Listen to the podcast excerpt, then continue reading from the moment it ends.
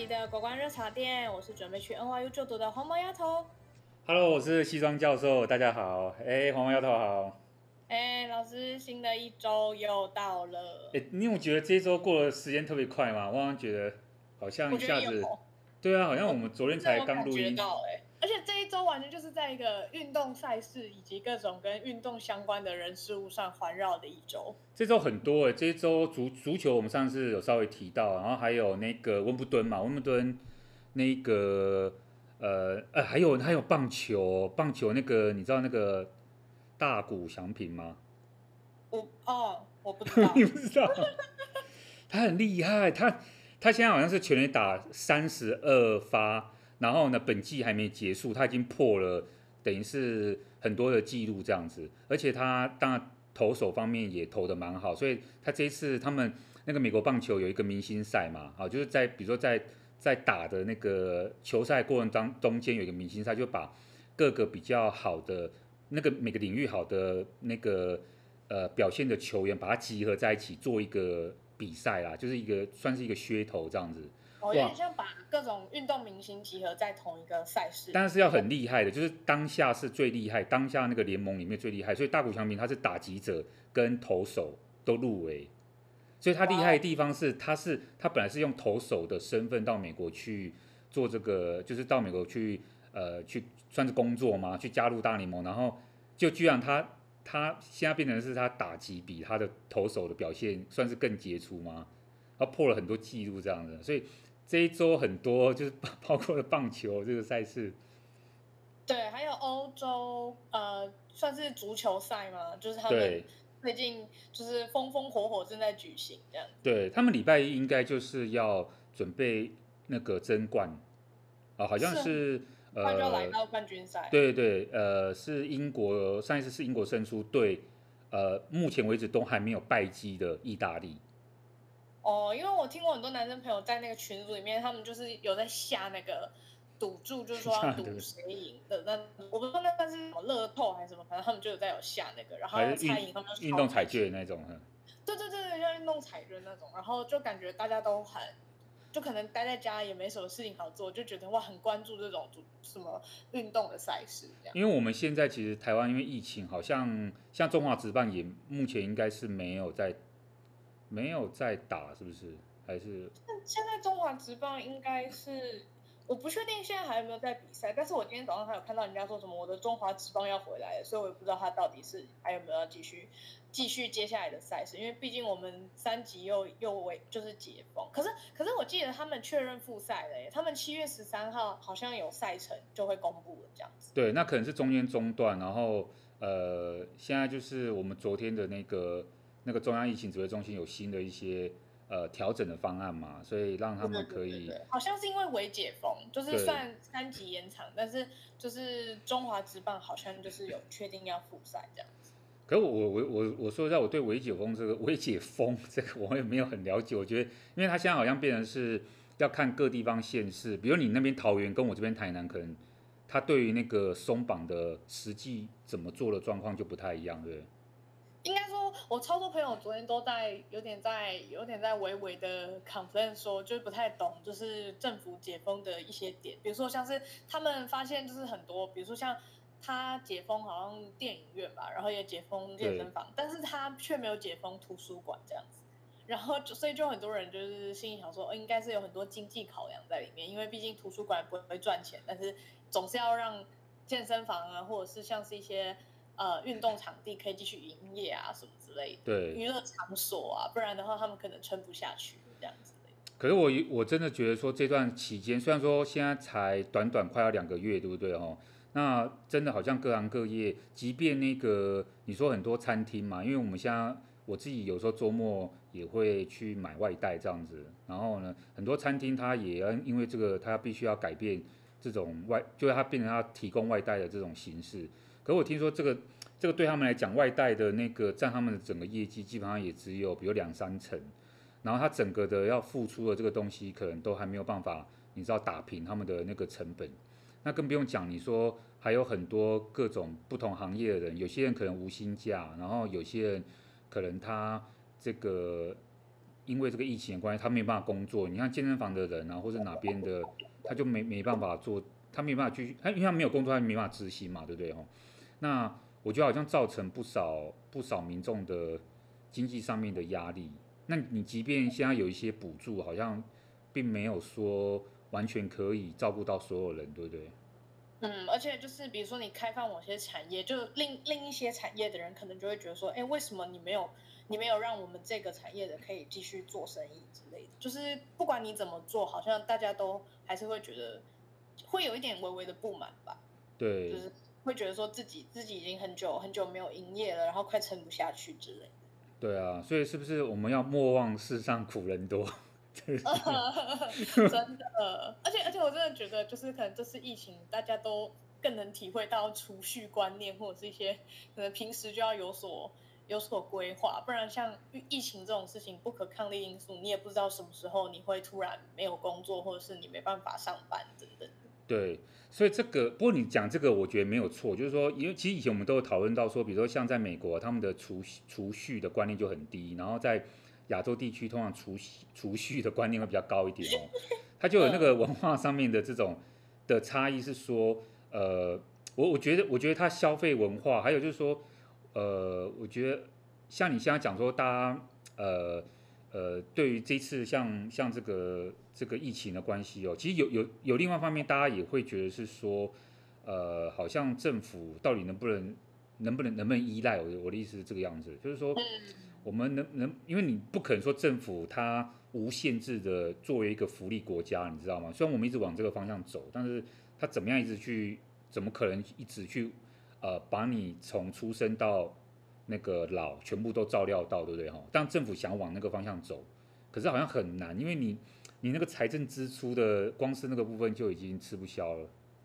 嗯，这个这个可能又要提，就是会很延伸到之前我们在上课的时候，不是都会提什么大政府、小政府嘛？就是大政府就是什么事情都要包嘛，然后就是要让民众就是可以。可以啊，有各种福利啊，什么都要照顾得到啊。小政府就是啊，我我就做基本的啊，其他的你们就是自己要做好规划，有点像那种感觉。对，嗯，我有有啊，我这最近真的是有一种实际的实际的感觉。我觉得，我觉得，我觉得就是大家在疫情期间真的是能做的休闲娱乐本来就真的不多啊。我我知道很多人关到就是已经觉得就是说哦，很久没出去，很想透透气这样子。但是就是为了防疫，大家还是就是尽量待在家，我觉得是会比较好。不过因为我有一些朋友啊，亲戚他们其实是住北部嘛，然后其实北部的生活空间还是比较小，对不对？因为因为像像黄毛丫头也算北部人啊，桃园，桃园。没有没有没有，我们我们那个忠忠孝东路以南，那都叫南部。可能南部，所以说就是说。就是说，北部的这个活动空间还是比较比较小，比如说一般人住的那个房间的平数啊，那个屋那个房屋的平数还是比较小。你说要大家整天待在那个屋子里面哦，因为因为听说现在其实，在还没有微解封之前，大家早就已经出来外面这个趴趴走，对不对？对啊。对啊，那跟中南部比，我觉得因为中南部的活动空间还是比较大，有有通常我们可能房子大部分还是习惯住透厅的，中南部的人，然后或者是。我们比较多公园，然后因为我到台南才发现，到时候好像台南啊，或者附近的像这些嘉义啊这些地区，它那个公园的比例真的是，呃，我觉得很很多其他地方，特别是都会区的这种地方是没办法比较的。嗯，对，所以你就可以在这个，你就虽然说还是疫情，那你只要戴口罩啊，哎，到还是南中南部的人还是比较有机会到到到外面稍微走动一下啊。确实是因为我我其实我在台南的朋友，我我自己是听说他们还是有，就是偶尔一两个人会能到彼此家里吃饭什么之类。可是就是如果在北部的话，这样的行为可能就会被认为是更不妥之类的。对对。所以我觉得就可能南南北真的是有差，因为毕竟北部人口密度真的太高，就是如果真的真的有疫情爆发，那真的是会颇严重这样。对啊，哎、所以所以桃园好像现在也是一个蛮，因为你们好像那个你们的市长现在还是觉得说，呃，不不建议啊，好像还是没有真的按照中央指示来解封啊。其实好像像新北好像也没有完全按照中央指示，就是比如说像它内用，它好像就是没有那么开放这样，嗯、因为就是就是我觉得现在虽然是要微解封，但是各个县市有没有真的呃都一样，然后有没有根据他们自己的状况有有有所微调？我觉得都是好像确实是真的，就是没有完全大家都一样，就是每个地区好像真的呃遵守那个规范不太不太相同。对，对啊，那像桃园的话，我是觉得就还算是有点严重，所以就就是可能就就可能也没办法真的到解封这样子。那你这个这个礼拜还好吧？你就是重复同样上一个礼拜 做的事情，就是生活规律方面，还是跟上一上一周大同小异，还是说真的大同小异？而且就是就是对于对于那个三级延长，我也我也没有到很意外，所以我就一直都都在过着就是那种在家啊，陪家人啊，偶尔煮饭啊，出去练车啊，然后可能就跟家人玩桌游啊，就是就这种这样的生活。哦，你是你说练习开车四轮车这样开开车？对，开开开那个自自排嘛，就因为常说去美国之后也不说不定会开得到，嗯，就趁现在多练这样子。对。可是可是就是其实我发现这一周真的是各种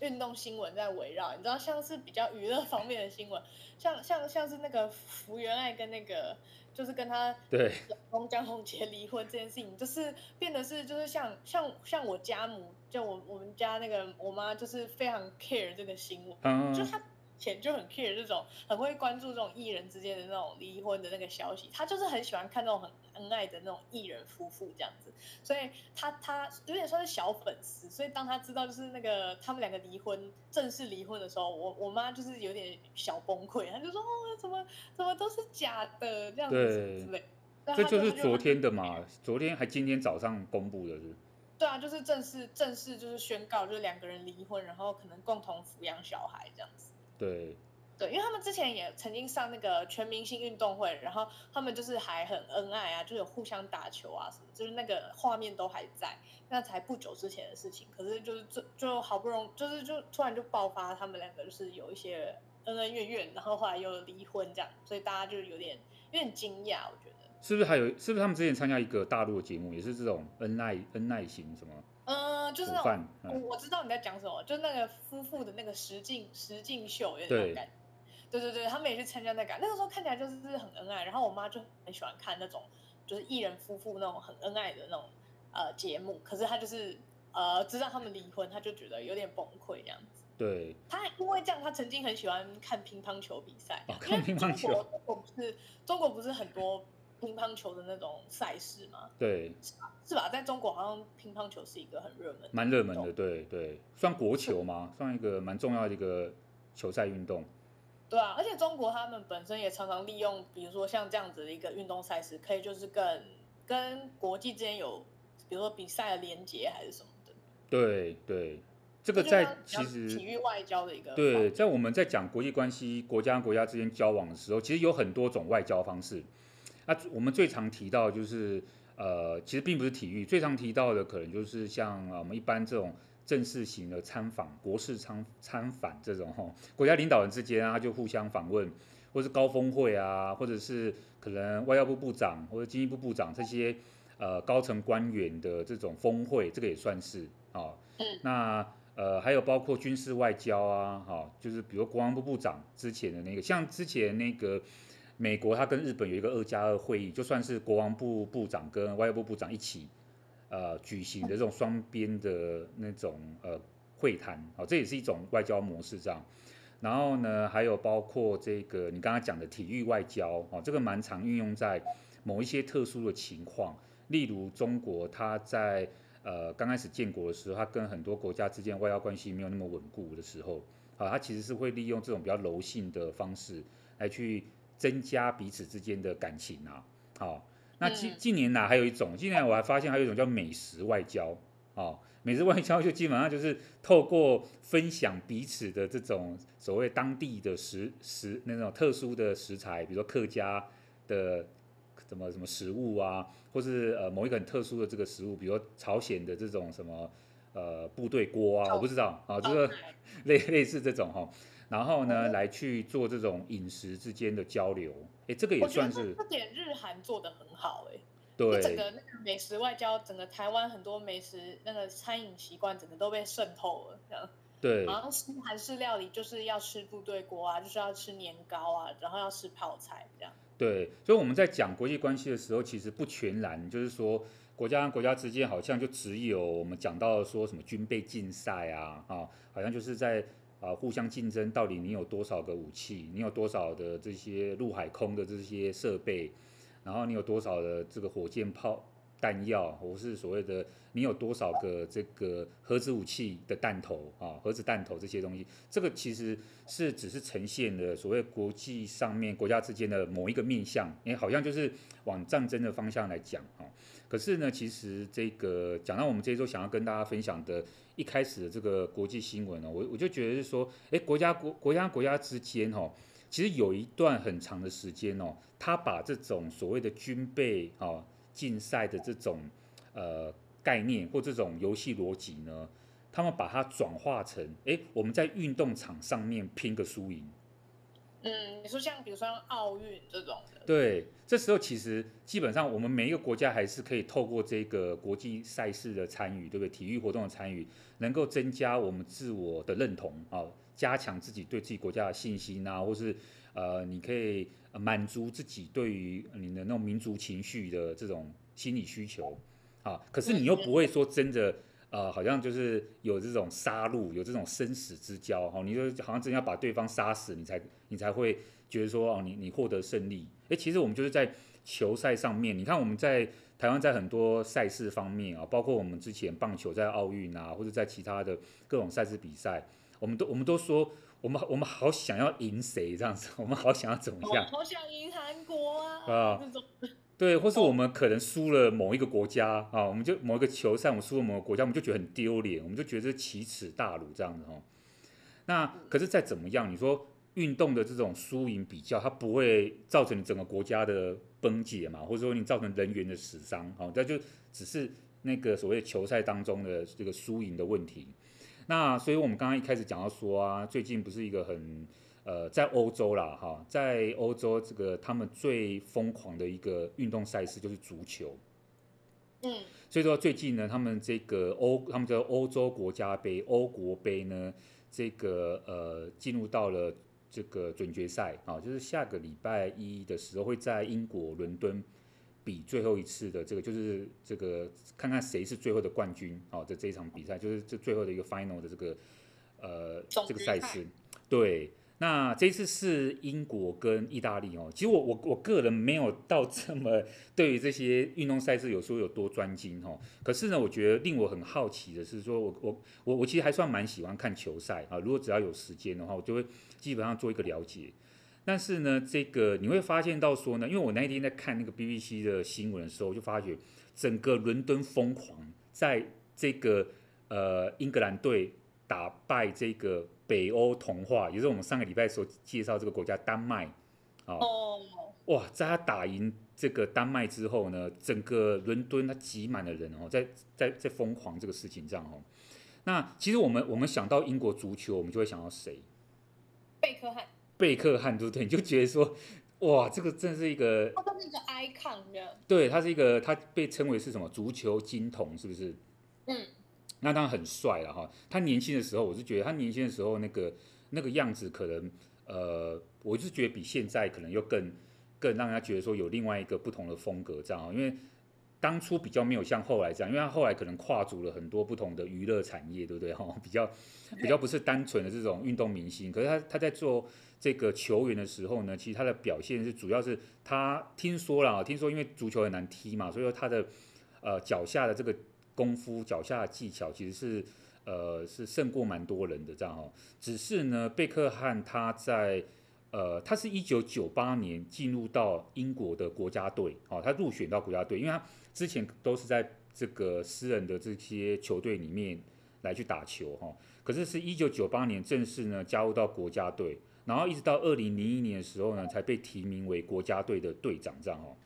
只是在这个贝克汉担任队长的期间的时候，他其实并没有说真的带领那个呃英国国家队打出什么样好的成绩。说实在的哦，他其实呃我们看技术上面来讲，他是一个很这个很有明星光环的一个球员。可是呢，英格兰或者说所谓的英国整体的那个球队的表现哦，并没有说因为贝克汉，反而贝克汉比那个英国队更有名，啊，你知道吗？就是他的他的整体的那个国家队的表现其实并没有那么好，以至于这就是为什么这一次在那个呃英格兰打败丹麦的，在这个欧国杯打败丹麦之后，整个英国疯狂，好，是因为英国他是第一次在欧国杯拿进入到。最后 final 的这个这个门票，这个入选资格，他这是第一次哦，所以他之前其实并没有打得很好，这样哈。然后呢，即便是在那个足球的这个很重要一个比赛，叫做世界足球杯，他也只有在一九六六年拿过那么一次世界足球杯的冠军，后来完全都没有了，后来就都没有了。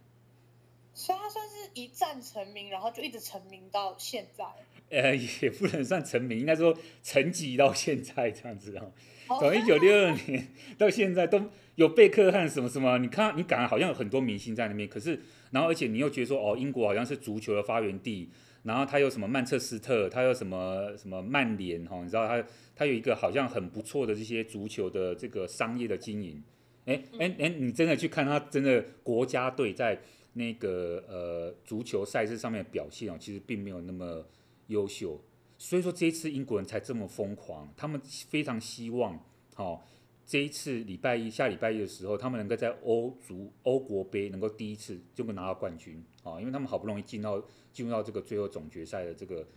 这这有获得这个资格，这样。难怪他们那么疯狂，因为就是对他们来说，这就是一个算是久违的重振重振雄风的一次比赛，是不是？对对。不过我们刚刚讲到有几个东西，我觉得可以呃跟各位听众来呃分享一下哈。我觉得第一个就是说呢，其实我刚刚我刚刚有刻意讲说，这个这一次呢欧国杯呢其实是英格兰打败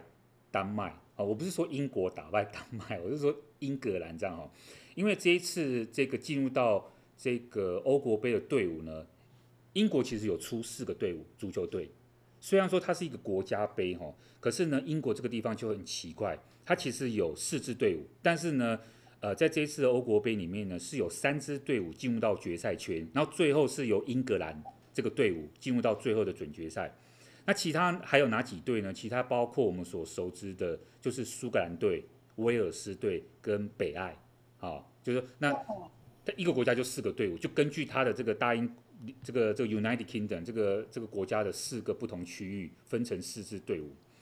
那其实这个是一个很特殊的一个现象，就是说，因为呢，在当初这个呃欧洲国家联盟成立的时候呢，基本上就已经先存在有这四支队伍了。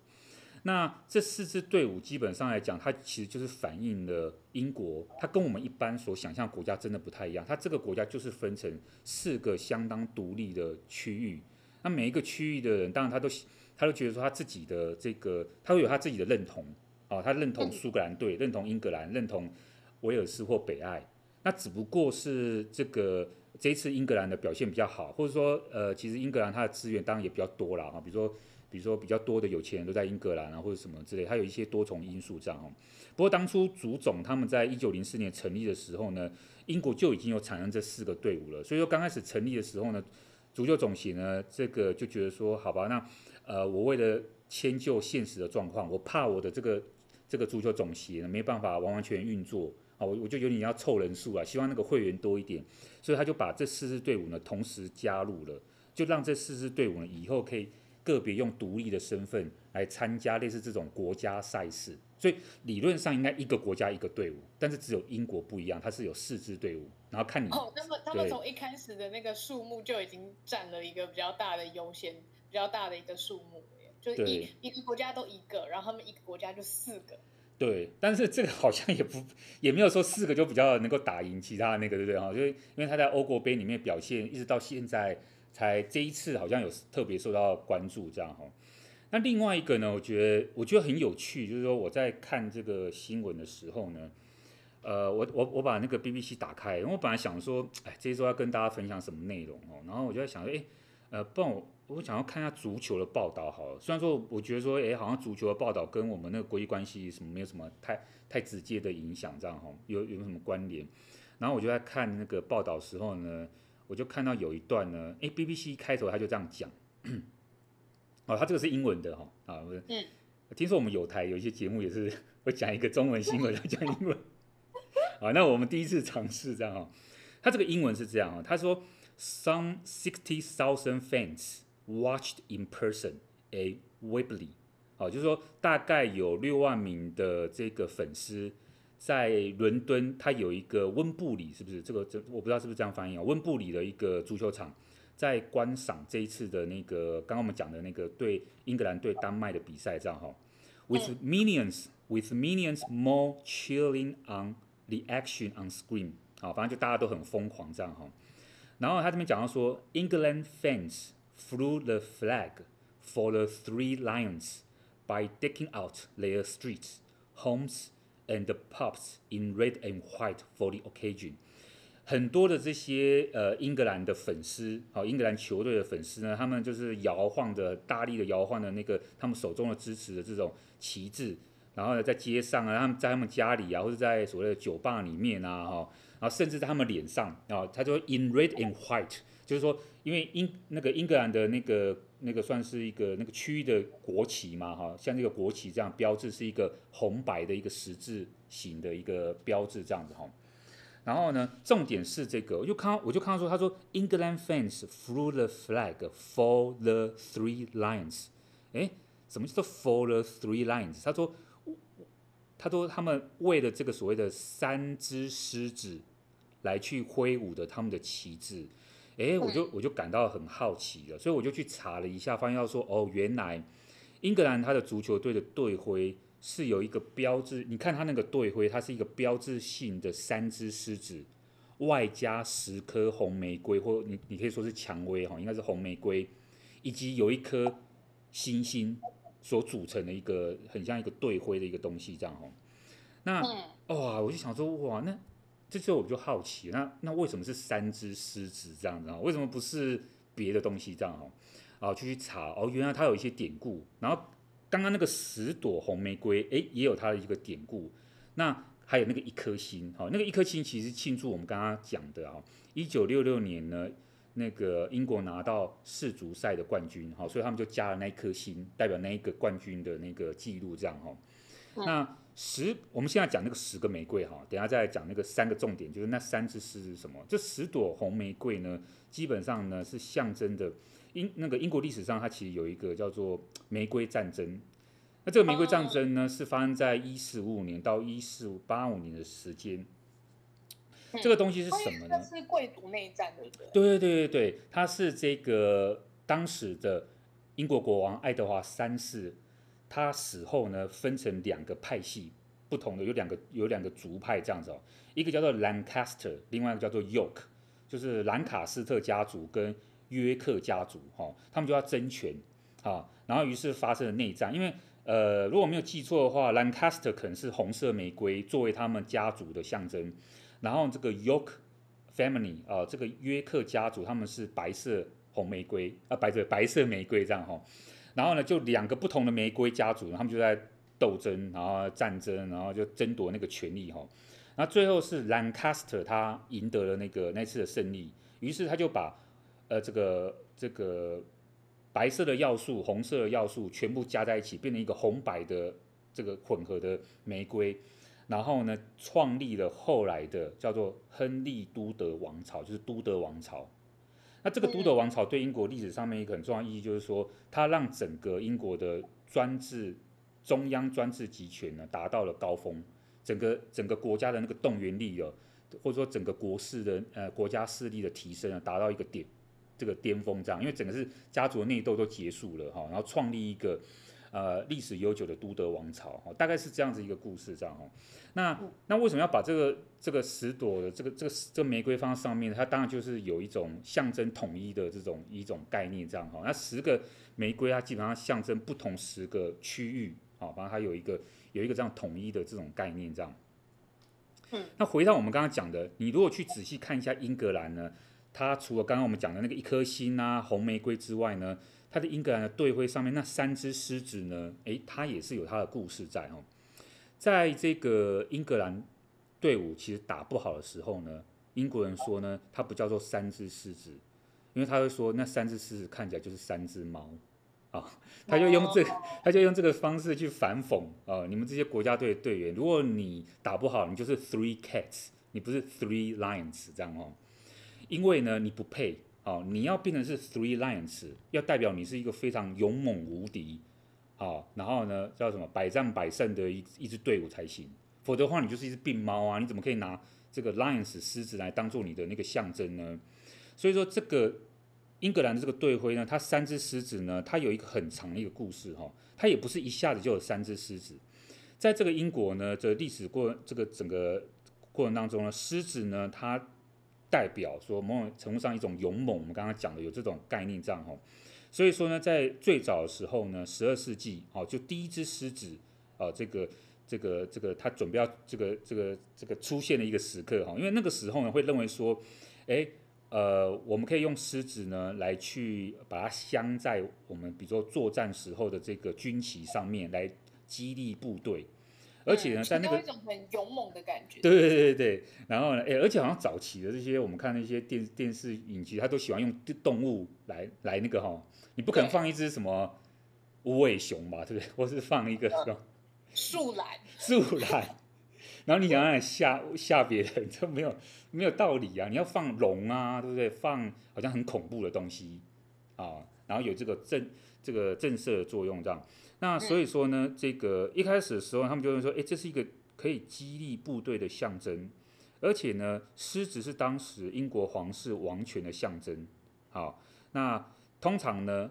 有狮子作陪的时候呢，哎，英国士兵就会觉得说，好像呢。呃，他莫名其妙，他觉得他心理因素就很激增，他就觉得说，哎，他可以呃表现出超强的战斗力哦。所以说呢，第一只狮子怎么来呢？第一只狮子呢是亨利一世，好，他在呢这个一千一百年上台的时候呢，呃，他就把他的这个整个整个整个王室呢用这个狮子来做一个代表哈。然后呢，在任何一个重要的一些东西上面，他都会刻着一只狮子。不久呢，他娶了他的一个太太，哈，这个太太是一个翻译的名字，叫做阿德里扎，哈。他的家族呢，其实呢，诶，也有一头狮子刻在他们的家族盾牌上。于是他们两个，亨利一世跟他太太结婚之后呢，呃，为了纪念婚姻，当然也为了加强那个效果，一只狮子就变成两只狮子了。所以从此之后，亨利一世的所有旗就改成两只狮子。哦，就变成他们家徽都融合在一起了。对。对，反正就两只狮子，哎，这样那个那个好像感觉那个力道更强，这样子哦。然后到了这个西元一一五四年的时候呢，亨利二世啊，跟他的太太，他太太一样，他太太的家族呢也有类似这种狮子的标志，于是呢，两只狮子又把它变成三只狮子这样哈。好，所以亨利二世之后的家族徽章就变成是三只狮子。好，那所以说呢，这个其实是狮，它这个这个狮子呢，它有这个。类似透过这种加成的效果来去彰显这种皇室的这个呃的一个怎么讲一种象征性的一个作用。那当然了，嗯，对，那当然在后来的一些重要的一些国王的身上，他们也也怎么讲也传承了这样子一种一种用法。比如说呢，在这个很著名的有一个叫做呃狮心王理查这个人，好，这叫 Richard the Lionheart。他为什么叫他狮心王？哈，狮子的狮，哈，心脏的心。据说，哈，据说理查一世呢，他曾经把他的手放到狮子的嘴巴里面去取它的心脏。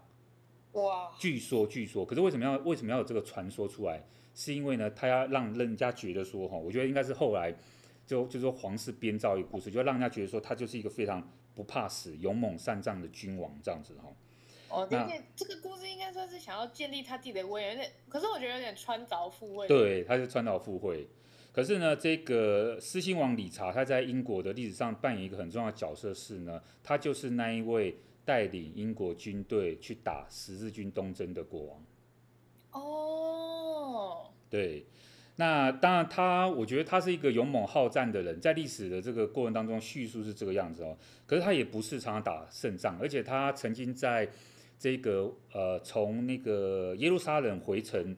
要回到英国的途中呢，他还被拘禁在德国一段时间。好，然后呢，而且他其实对英国的一些事情，他治理方面他不是很关注，就是一个他是一个好大喜功的人，但是他对于实际治理并不关心，所以他其实真正住在英国的时间不是很长。在那个时间里，在那一段时间，在那个体制里面哦，在所谓封建的这个欧洲封建体制里面呢，国王，你你的国王基本上不用住在你自己当地啊。所以英国国王他在那时候住在哪里？他是住在法国，他的属地这样哈，他有很多这些欧洲的属地哈，所以呃，他是很勇猛善战没错，而且他非常的极度的一个残忍的一个君王这样哈。可是呢，他对于这个治理就是很一窍不通哦，所以说在他带领之下，我觉得。呃，当然，英国它的这种所谓的威名，好像是一直散布到所谓的欧洲啊、中东啊，它足迹遍布到很多地方。可是很多人讨厌他，哦，以至于他其实他的下场并没有很好。哦，因为他没有那么专注于内政，他都在向外征讨，有点像那种感觉。对，而且这种征讨其实是不是那一种义战？我们意思说，就它不是一个仁义之战哦。他反正他这个过程，他发生很多，他利用这种所谓的十字军东征啊，清这种所谓绞杀异教徒的这种概念，其实他是想要赚更多的军费啊，他想要更多的荣华富贵等等之类的，想要更多的土地啊。那所以说，这当然是又是另外一个故事啊。因为对于十字军东征 造成现在这些基督徒跟所谓的。呃，回教这个穆斯林啊，伊斯兰教之间的这个很很大的这个纷扰，我觉得他，因为哎，你看他这个十字军东征，他就打了两百年了，哎，真的，我没有想到一个跟为了算是宗教因素而战的战争可以持续如此之久，哎，对啊，你可以想象，你如果是当时的人民，你是活在，你没办法想象，你可能要要两百年之间，你都要，除非你活到两百年是这样，但是你有限的生涯当中，你都一直看到都是战争。都是这种杀戮，就是每天活活在水深火热中那样。对啊，你不知道哪时候会结束啊！你就是，就因为你从历史角度来看，它是它花了两百年才结束，将近两百年啊。对。那所以说，就对，就会觉得说，就是这样的战争，从后面的后就后世的眼光回去看，会真的觉得还蛮劳民伤财，而且就是人民真的还蛮辛苦的。对。不过我们刚刚讲的，当然就是，哎，关于这三只狮子。它的历史上面哦，它的那个由来这样哈，当然它呃有付出，有一些是比较简单哈，因为结婚啊联姻，哎狮子就会增加啊，有一些呢它是必须要靠所谓像刚刚狮心王理查他这种比较呃好争斗的这种方式去维持这个，好像让这个狮子看起来哎真的有这种勇猛善战啊，这种征发的这种形象这样哈。那可是呢，这个回到我们，如果我们刚刚讲那个运动赛事，哎。那实际上运运用把这个三只狮子运用到这个运动赛事是还是比较晚近现代一个一个时间哈，在一八七二年的时候呢，英国内部他们在比赛那个足球赛的时候呢，才开始啊，因为内部的一些这种比赛竞争啊，而且考虑到说，哎，我们是不是要用一些比较显赫的一些标志啊，就开始有人在想，哎，来当做我们在运动比赛时候的那个，你知道，就是好像我们把战争。转换成是在运动赛赛事里面的这种对抗，那所以说我在运动赛事里面要去呃怎么样战胜对方，战胜其他队伍，那我就要用一些很厉害的标志这样子哦。所以那个时候呢，诶，英格兰呢在对某一次的对战苏格兰的比赛当中呢，他就首次的把三头狮的标志放在他的这个队徽上面，一直用到现在。那后来的英国足总，它的这个标志呢，也是用这个，也类似用三头狮的方式，好，然后呢，其他也有像板球啊，英格兰跟威尔士的这个板球呢，它也是用三头狮，它也不是只有用在足球哈，它在板球上面呢，呃，也有队伍会用这个狮子来去象征，哇，这种神圣不可替代的这种呃徽章哈，这种图像。哇，好厉害哦！所以这个这个三只狮子对他们来说是有一个精神的含义跟象征意义在的。对，那种比较深远的，然后然后而且还不止用在一一种赛事，他们可能就是只要就是有关于这种要向外，比如说比赛啊，或者是要跟别国竞争的时候，他们都很容易会去联想到要用这个三狮的旗子。你看我们那个职棒也是啊，你看我们队伍在取名的时候。你看统一狮对不对？魏全龙，你看龙哎，狮哎，哎哦，兄弟是象，象也蛮厉害啊，象象也是蛮威武的。哦，对，以前亚洲好像就比较会常用老虎啊、龙啊这样的象。对，以前最早还有三三山虎。哦，对对对对对对对对。然后还有成泰 Cobra，成泰 Cobra 是蛇。呃。哦，也是蛮厉害。就是比较像猛兽。对，然后来去来去增加队伍的士气那种感觉。对，可是你们桃园那个乐天就不是用动物啊，乐天是那个那个乐天是乐天是什么动物？乐天有动物吗？啊，乐天，乐天完了，我对乐天的那个印象真的只停留在他们有他们有他们有经营一些什么啦啦队，嗯，还有网拍。哦，网拍，对啊，乐天购物网对不对？哦，对。我对乐天的棒球好像就哦，他们乐天是那个吧，猿猴子那个？哦，桃园猿对桃园，因为你本来是呃本来是桃园猿被接收变成乐天嘛，乐、哦、天桃园队对哦、呃，就是那个猿呐、啊，那个动物那个猿猴那个猿哦，所以猴子对他们来说也是一个吉祥物这样，或者说猴子比较灵活，然后打这个安打比较容易，或投手 投比较容易，我也不知道。对，好像每每个队伍都会对自己的那个象征的动物有那个有那个有那个意义在这样。对，那你看到国家也是啊，你看我们会认为说，现在我们认为说中国崛起，我们会认为说它是一个具有点，我们会把它从龙的象征去做衍生，对不对哈？然后呢，之前我在上课，哎，不知道你有没有上我中共外交政策的时候，中国外交政策的时候有发现到，那个我们那时候有在讲那个中国的软实力，他那时候就喜欢那个用熊猫外交。就是他送很多不同的熊猫，oh, 或者说租借很多不同的熊猫，然后呢，因为因为熊猫熊猫你不会觉得有威胁性嘛？因为它不是狮子或老虎这样子啊，对不对？哦，它就可爱可爱的这样。对啊，就胖大功夫胖大，你就觉得胖嘟嘟很可爱，然后哎就觉得它很不错这样子哈。哎，结果后来那个呃，像那个《经济学人》杂志或者其他一些西方媒体，他就会把熊猫。变形了，比如说熊猫有一天爬上了一零一大楼，熊猫爬上了你美国帝国大厦，它就不是只是熊猫，它就变成是一个有威胁性的熊猫了，这样子。嗯嗯嗯，我有看过你说的那个杂志的那个封面图。对对。他的意思就是在影射说，就是用这种比较软性的手段，然后中国可能就是用熊猫外交让。可能他去交往的国家都会觉得说，哦，很可爱，这是一个很可爱的熊猫，就是他只是来跟我们文化交流也好啊，什么交流也好，可是就不会意识到说他可能背后有隐藏其他的利益或是其他的目的性的。对，所以其实，在国家跟国家之间的关系里面呢，我们也会用这种方式去建立自己的形象，啊，用动物啊，用一些我们大家有共识共识的一些形象，啊，来去有时候像这个足球一样，我们可能是要让人家害怕。可是有一些时候，其实我们是想要让人家喜欢我们，啊，要让他变得觉得说，哎，我们其实是很好相处的，所以我们要选一些比较可爱的动物，哦，或是，日本有什么动物吗？日本什么皮卡丘吗？还是什么？熊本熊，熊本熊，熊本熊，熊本熊超有名，就熊本熊有名到，就是我很多朋友居然是熊本熊的粉丝。啊，是哦。每次只要去机场，他只要看到熊本熊的各种产品，他都觉得很可爱这样子。那龙猫呢？日本还有用龙猫来代表的吗？龙猫好像也蛮可爱的，宫崎骏的那个。有，而且而且龙猫它有名到他们还会有一个什么宫崎骏的一个一个一个城，然后你去那边之后就会有看到很多，就真的会有龙猫那个时候的房子啊什么，可以让你参观。哦，就是它会有像博物馆一样，然后你就可以进去，然后就是参观那个日本文化，就觉得哇，好可爱哦，龙猫车车这样子，就很喜欢。对。台湾的话是珍珠奶茶吧？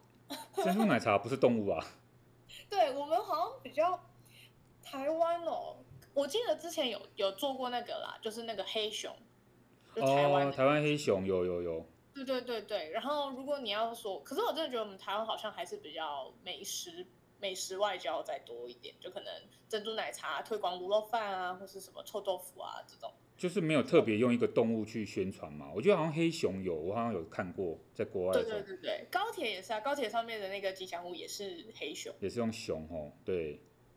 对，之前四大运台北用的也是也是熊哦。对，所以好像熊对台湾来说是比较常见的那种动物嘛，就是那种比较代表性的。对对，台湾黑熊这样。对，所以我们刚刚讲到说，像这个体育赛事哈，它有一个很重要功能，在国际关系里面，就是说，它把原本这种看起来比较野蛮啊，哈，这种传统，甚至其实是非常落伍的这种战争行为，诶，它把它转化，它转化成一个，当然有一个商业模式，然后里面有一些明星，然后呢，你可以用一个合理的方式去跟其他国家进行竞争。你可以某种程度上把你对那个国家，你你也可以说是不满啊，把它转化成在运动赛事上面的一个竞争。那除了这个功能之外呢，其实体育在国际关系里面，或者在国际的这个国家国家之间的交往啊，它也扮演一个很重要。我们刚刚一开始有讲到说那个外交的部分，好，所以说你刚刚有讲到那个福原爱啊，这个呃。这个就是乒乓外交，对不对？哈，我们就想到乒乓外交，它其实在中国的体育体育外交史上就扮演一个很重要的一个角色。嗯，你还记得是什么事情吗？在中国的这个体育外交里面，一个最重要的乒乓外交。乒乓外交我还真不知道哎。就是呢，一九七一年的时候，哈，那个时候其实、哦、对，你想起来吗？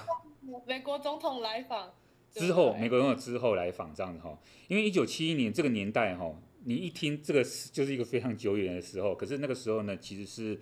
这一个呃怎么讲呃意识形态还蛮这个中美之间意识形态还蛮蛮深的一段时期，就是还没有在尼克森访问中国之前的时候，中美某种程度上还是算势不两立的哈。美国人对中国来讲就是一个霸权国家，或是一或是一个所谓的。呃，资本主义帝国哈，帝国主义的国家，所以美帝对，那所以说呢，一九七一年的时候呢，在一个非常不知道是到底是精心安排还是凑巧还是刚刚好的情况之下，然后是在日本好举行日本名古屋呢举行一个呃乒乓球的一个大赛，那个时候呢，中国的队伍啊跟美国的队伍呢都有去参赛，哎，结果呢，他们各自在比赛完之后呢，哎。没有想到呢，美国的一位运动员不知道为什么就去上了中国的巴士，然后上去之后就说那个他搭便车，啊，呃，这有两种说法，一种说法是说呢，他呃他发现他不小心搭错车了，原来上来之后发现，哎，怎么都是中国人，都是华人面孔，他搭错了，他本来要搭美国车。那另外一种说法是说他是故意的。好，他就是要稍微试探一下，他可能有一点政治目的，或者说，或者说他可能这个故意是好的故意，就是说他想要缓和一下，呃，中美之间虽然说在政治上面是很对立，可是呢，民间不需要那么对立啊，特别是运动员，运动员要有运动家精神，所以他们就很大方的假装上错车，然后呢就说啊，没有，我就是要搭个便车，希望你们送我去哪里这样哈，那。这个时候呢，那个那个时候对中对保守的中国人来讲哈，他们其实非常的惊讶，就想说，哎，实际上是发生什么事情？怎么会有美国人上来这样子哈？然后呢，还说自己那个要搭便车，然后还说自己不小心，到底是真的不小心还是怎么样？然后他就赶快马上回报，然后呢层层回报上去。后来到了毛泽东的这个耳边啊，毛泽东知道了这件事情之后呢，他就做了一个很重大的决定，就邀请。好，要邀请不是尼克森哈，他邀请美国队，好，下一次好来到中国来去做乒乓球的友谊之赛，好，就从这边开始慢慢慢慢，后来有一些我们后来所熟知的，包括当时的美国国务卿季辛吉，还有那个美国总统尼克森，他们慢慢哎，好像觉得说不知道是这个设计的，还是从这里面开始觉得说，哎，好像跟中国能够沟通哦，能够说得上话啊，说不定可以透过这种。先从乒乓外交的这种运动赛事的交流，哎，慢慢触及到变成官方官方的这种交流，这样。嗯，我觉得这个情况运用到很多国家哈，包括之前呃南韩跟北韩，他们在很多历史上面关系很不好的时候，那怎么办？他们其实就会通过呃透过参加，比如说冬季奥运或是夏季奥运，不一不一定哈的这种情况啊，因为他们都会有派代表队去。然后呢，哦、来去呃，算是融冰吗？啊，为政治上面的冲突做融冰。可是，一旦哦，一旦某个运动赛事展开，可是对方的代表那个队伍却没有来，或是拒绝来，你就知道说，哇，那个情况是非常非常严重。有啊，之前世锦赛的时候，他们就是直接就是南北韩就合组那种联队，乒乓球联队，然后就是去比赛，而且还晋级四强哎，我觉得我觉得超厉害的。对，那个时候好像也是气氛比较缓和，那个时候好像也是刚好搭上，有点像是因为那个时候金正恩的那个态度可能好像也比较缓和，然后那个时候南北韩的那个该怎么讲，政治的那种和缓度就有比较好一点，然后就有借由打比赛啊什么之类的，就缓和两国之间的那种气氛。对，所以我个人觉得是说，我们不应我们不就是说，我们除了在看这个运动赛事之外哦，也不要忽略到说，他某种程度上面在国际关系哦，他可以扮演很不错的角色。而且他这个角色不是只有所谓的小国啊，就比较弱的国家，他会使用这个东西，而是像我们刚刚讲的比较实力比较大的国家，他也会这样子来做。好，然后呢，除了我们刚刚讲中国的这种乒乓外交之外啊，现在中国它越来越多哈，或者说很多其他国家也越来越多利用这种所谓的体育赛事去打破这种国际之间、国家国家之间的呃，比如说国际之间的封锁，打破国家国家之间它原本不是那么好的关系。比如说什么样？比如说你看，很多国家都会争取要申办奥运啊，包括这一次的那个日本啊，申办这种重要体育。赛事，哎，其实可以改善你跟其他国家之间的关系，或是其他国家对你的印象，对不对哈？那你刚刚讲的说台北市大运也是，哦，我们就好像我那时候看到好像我们有做很不错的那种宣传的影片。哦，那会很。啊，我很多朋友还去当四大运的志工。志工嘛，对不对哈？所以当你去招待这些国外来宾的时候，即即便他们只是体育选手，可是哎，你可以改善国外民众对于你这个国家里面的印象，哦，这是其中一个。所以你看啊，不是只有我们台湾想要办体育赛事，哎，中国也要办啊。中国所以中国办那个奥运，他们明年要办什么？冬季奥运，中国。所以现在有很多国家，他们就在用这个东西，比如说昨天欧盟才有一个新的决议。就是呢，欧盟的议员没有强制性，但是呢，禁止他们去参加中国明年的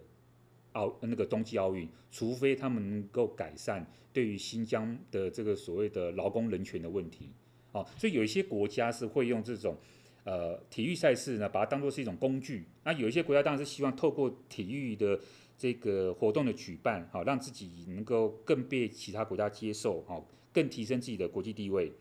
然后还有什么呢？还有就是说，假设说你的国家能够出一些非常有名的体育明星啊，比如说我们之前讲到了，我们在讲塞尔维亚的那个球王啊，对不对？那个那个打网球那个球王啊，那个他也算是一个，就是说你你你你透过你这个运动明星，让其他国家啊的人人民能够了解你这个国家。还有呢，中国大陆比如说姚明，哦，哎，他就有一个形象代言哦，因为本来。我们不知道中国人会打篮球，哎，就姚明到那个美国去打篮球，哎，好像大家都觉得说，哇，原来，哎，中国人也会打篮球，然后呢，哎，你对中国会有另外一个印象。对，还有之前我们台湾林书豪的时候，也是有掀起一股那种足，那个林书豪也是热，大家就是对于篮球这件事情开始投注很多的那种关注。对，然后王建民啊等等这很多的话，我们透过这些明星，哎，才让人家了解原来有台湾，然后台湾是一个什么样性质。特质的一个国家等等之类的，还有呢，国家跟国家之间，像中国，他们呢会呃，他们跟日本之间的关系呢，会利用比如说一些运动赛事，包括棒球赛，好来去做这种所谓的这种呃关系的改善。比如说之前在这个中国的国家总理温家宝的时候，在他任期里面呢，他就曾经在这个日本。开球过哦，就是棒球赛，他去开球这样子哦。当然，当然，他们也有邀请日本的一些很重重量级人士到中国去为这个棒球赛开打，来做一个开开球的仪式，这样哦。就他们亲自政治人物，就中国大陆政治人物也是会亲自下去哦，然后去做这种好像公共这个形象公关的这种这种你知道这种宣传活动这样。嗯。那所以以上我们就举了这些例子了，其实就哎，你就发现到说哇，原来体育赛事可以牵涉到这么多的国际关系的面向哦。那这就是我第一，算是我们今天节目第一个嘛，哈，就首先跟大家分享的这个内容这样。对，毕竟这一周真的就是一个被各种体育赛事啊、各种体育明星的各种消息包围的一周。对，所以我们想说，哎，看看能不能。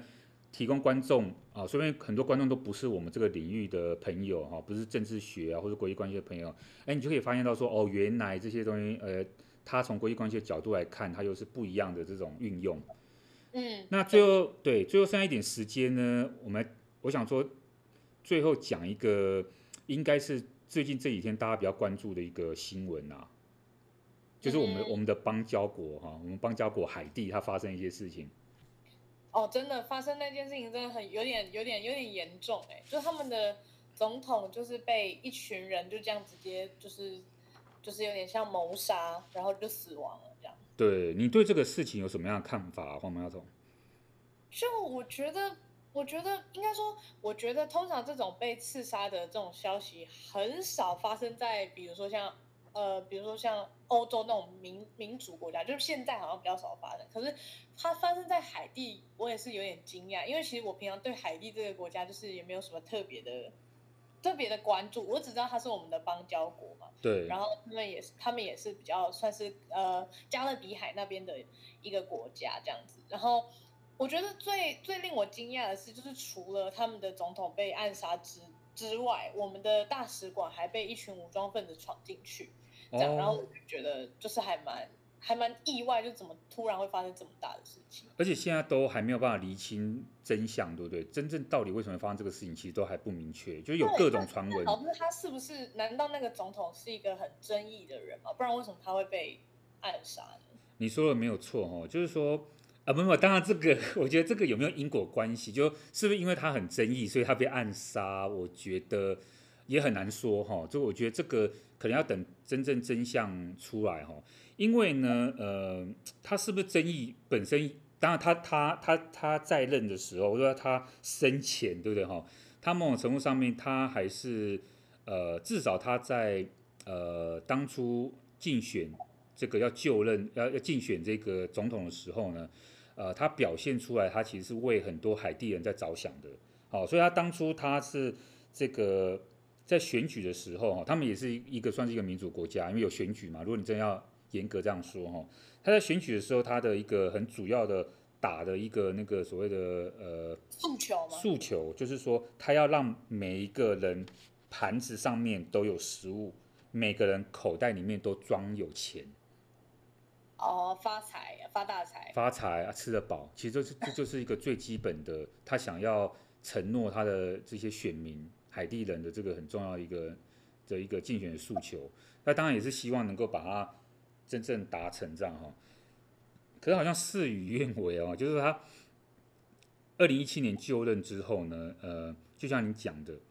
有一些争议。争议的地方在于说呢，当时有一个这个很重要的这个呃政府计划，好，这个政府计划就是说，呃，海地呢政府跟委内瑞拉这个国家，呃，利用一些这个这个，就他们先谈判好，好，然后委内瑞拉给予他这些这个。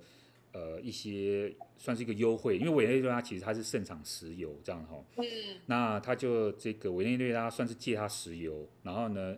让他，但是你不用先给我钱，好，你你可以拿这些石油去做一些，呃，比如说等于是换现金，然后呢，做一些这一些你国家内部基础建设或是农业啊这些东西啊。比如说，你可以扶植农业产业，农农这些农产品产业的这个东西，这样子哈，所以它叫做加勒比海石油计划哈，他们叫做 Petro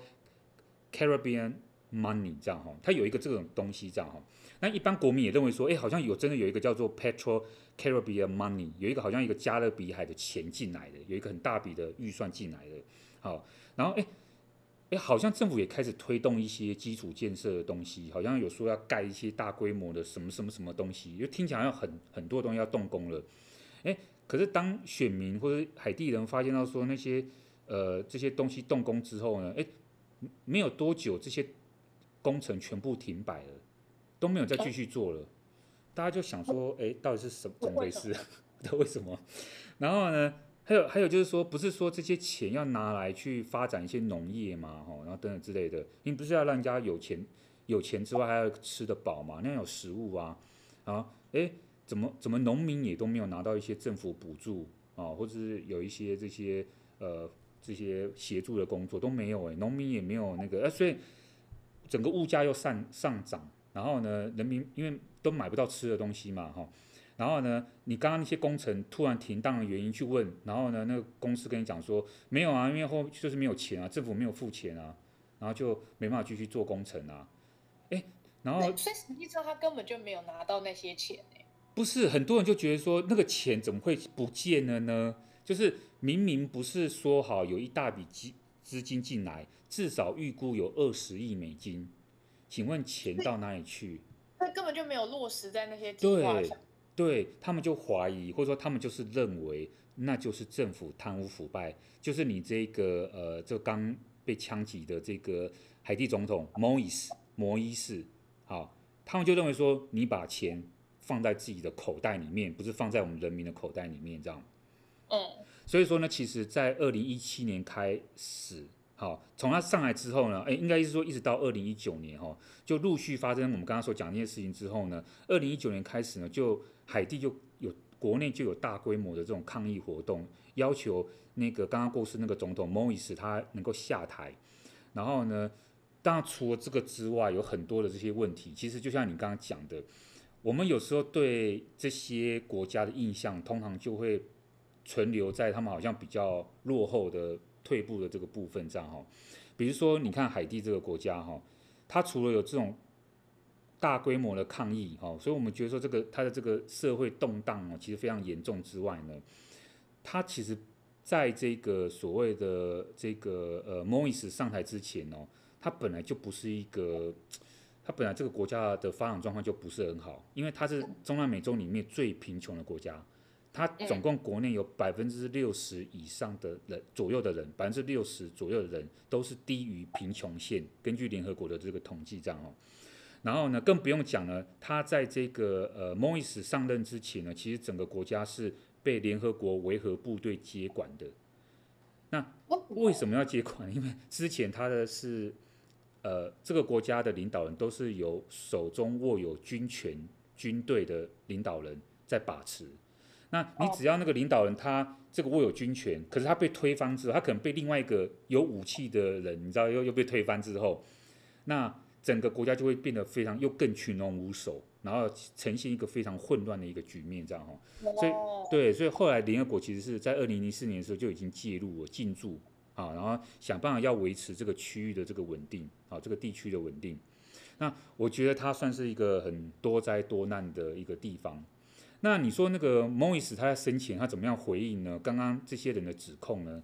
他就说呢，嗯，但他呢当然不承认，他不承认说这个钱不见了，也不承认这个钱他把它放在自己的口袋，他反而会去，他反而这个说这些呃在对他进行大规模抗议的这些所谓的看起来像是民主派人士哈，他们呢其实是呢诶是有问题的，好，所以他就是对这些所谓的示威者的。的这个行为哦，他认为说他们只是一种暴动、暴力冲突，甚至他们是一种政变的哦，coup，我们叫做政变的行为，好，所以他曾经说过，我不会让国家落入武装帮派跟毒品贩子之手，嗯，那就在暗示啊，暗示这些示威抗议者里面有很多都是所谓的武装帮派啊，社黑社会的啊，或是这种吸毒的人啊。哎、欸，你们来，嗯、你们来抗议我，你们还有脸吗？你们对不对？哦，就是一堆犯罪人士要来推翻他的政权，有点像那种感觉。对，当然，实际上是不是这个样子，我们我们不知道。可能在这个广大群众里面，有掺杂一些这样子的一些他刚刚所讲这些身份的人哦。不过，呃，的确哦，就是说，在他被要求下台之前呢，我觉得整个国家其实是不是很平顺的。那。这个我觉得，我在我在收集这个资料的时候，我在了解这个故事的时候呢，哈，我我我我我其实就像回应你刚刚一开始讲，就是说我们，因为他也是我们的邦交国国家啊，邦交国哈，然后呢，这个我们蔡总统二零一八年还有去，那呃，像这样一个政权哦，基本上来讲，你说我们当然有有一些。有一些不同的看法，比如说我们对他的内政，哈，你看像这种他到底是不是真的有贪污的这个问题，基本上我们也很难去给他一个任何评价，对不对？因为你不知道哪个是真的，哪个是假的，好，对不对？我们没办法做太多干涉，哎，对对，这是第一个问题哦。第二个问题哦，我觉得更更大的这种思考，我我自己是认为说呢，到底这一些落后贫穷的国家，所谓落后贫穷国家，他们到底是本来就真的。这样落后，还是它是人为造成的，还是它是一个很不平等的情况之下所造成的结果？我我为什么要这样说呢？因为如果你还记得的话，或者我们听众还记得我们最早我们在录制我们的 podcast 的时候呢，其实我们有提到说关于疾病的问题，这样哈。那那时候我们就提到有一本书呢，叫做《钢铁与病菌枪炮》哦，他是一位这个研究者，他叫做这个贾德戴蒙，他所写的一个美国研究者哈。那他他在里面呢问了一个很重要问题，就是说呢，到底这些所谓的我们看起来落后地区，比如说这些非洲国家、中南美洲国家哈，这些或是所谓的对不起，所谓的这些黑人，他们的这个落后，是因为他们天生就笨，还是其实是别的因素造成的？然后他在这个书里面，他就提到一个很重要的观点，就是说，其实是欧洲人带来疾病所造成的。那这跟海地这个有什么关系呢？因为我去查一下海地的这个历史哦，它其实，在大概一五零二年的时候呢，那时候呢，海地呢，它这个里面呢，它其实是基本上都是所谓的那个呃当地的土著，它不是黑人哦，它是当地的这个中南美洲的这种土著哦。然后呢，是因为一五零二年的时候呢，西班牙这个西班牙这个欧洲的舰队入侵，然后呢，他们杀光了当地的土著。然后呢，这个杀光当然除了用所谓的这种直接杀害的方式之外，还有包括疾病，就是他们会带来一些疾病吧？对，他们带来天花，他们把欧洲的天花带来之后呢，把这些等于是当地的土著全部都灭掉了。然后死光之后呢，后来他们就陆续的从非洲引进了很多黑奴，造成了现在海地有百分之九十五左右的人口都是黑人嘛，对不对哈？其实他们不是本身就是这个样子，嗯、他们是后来。才因为从非洲这个黑奴带来之后呢，然后呢，呃，当然西班牙占领了这个地方，后来又割给法国啊，然后呢，最后一八零四年独立。那更不用讲呢，这个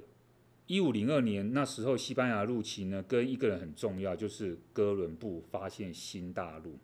嗯，对，所以那一段时间呢，你看哥伦布他只是对于那个有一些人来讲哈。这个哥伦布发现新大陆是一个值得纪念的日子，可是 其实对，就是觉得说好像人类航向大海啊，然后探探索未知，大航海时代那种感觉。对，但是呢，哥伦布也是误打误撞，他以为他到了日本，啊结果他到了，他是先到了古巴，然后呢，后来那个听说他在古巴上面呢，呃，听当地的土著说，哎，好像在往南边另外一个岛有那个黄金。于是呢，他跟另外一个船船舰，他们分别去搜寻那个那个那个黄金这样子，然后呢，才间接的又到了海地这个地方，所以就是整个加勒比亚海啊，变成是另外一个当初哥伦布他航行的呃一些停靠的支点。啊，然后当之后又有不同哥伦布好几次的这个这个航行，事后呢，然后看我们从后面又看到说啊，这些西班牙的这个算是某种程度上的入侵啊，哈，因为他们。怎么样去对待这些当地土著？哈，他们对这些人的这种，从我们现在角度来讲，可能不是很人道的方式。哎，那那你怎么你怎么去解释呢？因为他们当初的这个这个这个问这个所造成的那个结果，是不是就是影响到他们现在这些呃所谓我们看起来这些中南美洲发展不是那么好多那么多好的这个国家，他们现在有这样一个比较不是那么幸运的结果，这种发展结果？嗯，就变成是他们带来的这些所谓的伤害啊，或者是说让他们本地的人遭受到这些对待也好，就是变成是他们才是罪魁祸首，就是他们带来的这些疾病啊，这些这些你要说小小型的战争啊，让他们这些人灭绝等等的，然后造成延续到现在，造成海地或者是其他一些落后国家现在的处境，其实好像也他们那些国家也脱不了责任。对。所以说，现在当然我们都对这些中南美洲的印象，哈，不用讲这个古巴、海海地、委内瑞拉等等这些，哎，我们好像都觉得 啊，就觉得是吸毒啊，就是我们就觉得他们社会很混乱、安全啊，就国家不安定，然后政权好像一直很更迭等等之类的。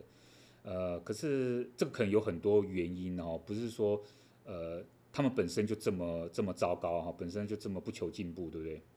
嗯，就是就是很多人会可能对这些可能这些国家会有一个比较既定的印象，会觉得说哦，就是他们自己没有好好的可能发展啊，他们太贪污啊，然后他们很腐败啊，他们都人民都很懒惰吧，所以才没有办法好好发展起来。可是其实很多事情都是，我觉得应该算是事出必有因吧，就是可能可能有些事情不是他们自己本身。呃，够不够好造成的，而是就是他们本身的起点可能一开始就跟我们不一样。对，很不错。所以，我们今天从福原爱来讲到海地，莫伊斯，还有这个谴责了一下欧洲的这个帝国主义哈。对，居然用居居然用欧洲帝国主义做一个结尾。对，我们是非常有进步性、批判性的一个节目啊，所以。对，就是也希望就是大家听听完这一集的节目，也可以就是反思一下，就是可能我们对那些落后国家某些时候会有一些嗯，你要说偏见也好，或者是一些既定的刻板印象。可是其实很多时候那些状况有可能就是那些所谓比较进步、比较比较民主、比较嗯有有有一个比较好好的一个发展的国家所造成的。对。然后也觉得这一周应该算是蛮热闹的啦，因为就是有各种赛事正在进行嘛。然后下礼拜，呃，欧洲那边的足球赛事也会来到总决赛这样子。然后大家在疫情在在家也可以多多关注一下足球赛事，也可以就是可能让自己的心放飞一下，看看这些足球赛事，可能心情也会好一点。对，多看一些运动的这些，哎，我觉得也蛮不错的。对啊，然后就是也很希望，就是大家就是呃，疫情期间可以好好照顾自己的身体，因为毕竟就是现在虽然有点，虽然我也不知道微解封，但是就是也还是建议大家就是待在家里啦，然后没事还是不要拍拍照哦，这样子。对，然后今天这一集的国欢日讨店呢，我们也差不多要在这边告一个段落啦。那我跟老师呢，就是很开心大家陪我们一起听到最后，然后也很希望大家呢有一个美好的周末。那我们要先在这边跟大家说拜拜喽，拜拜。拜拜。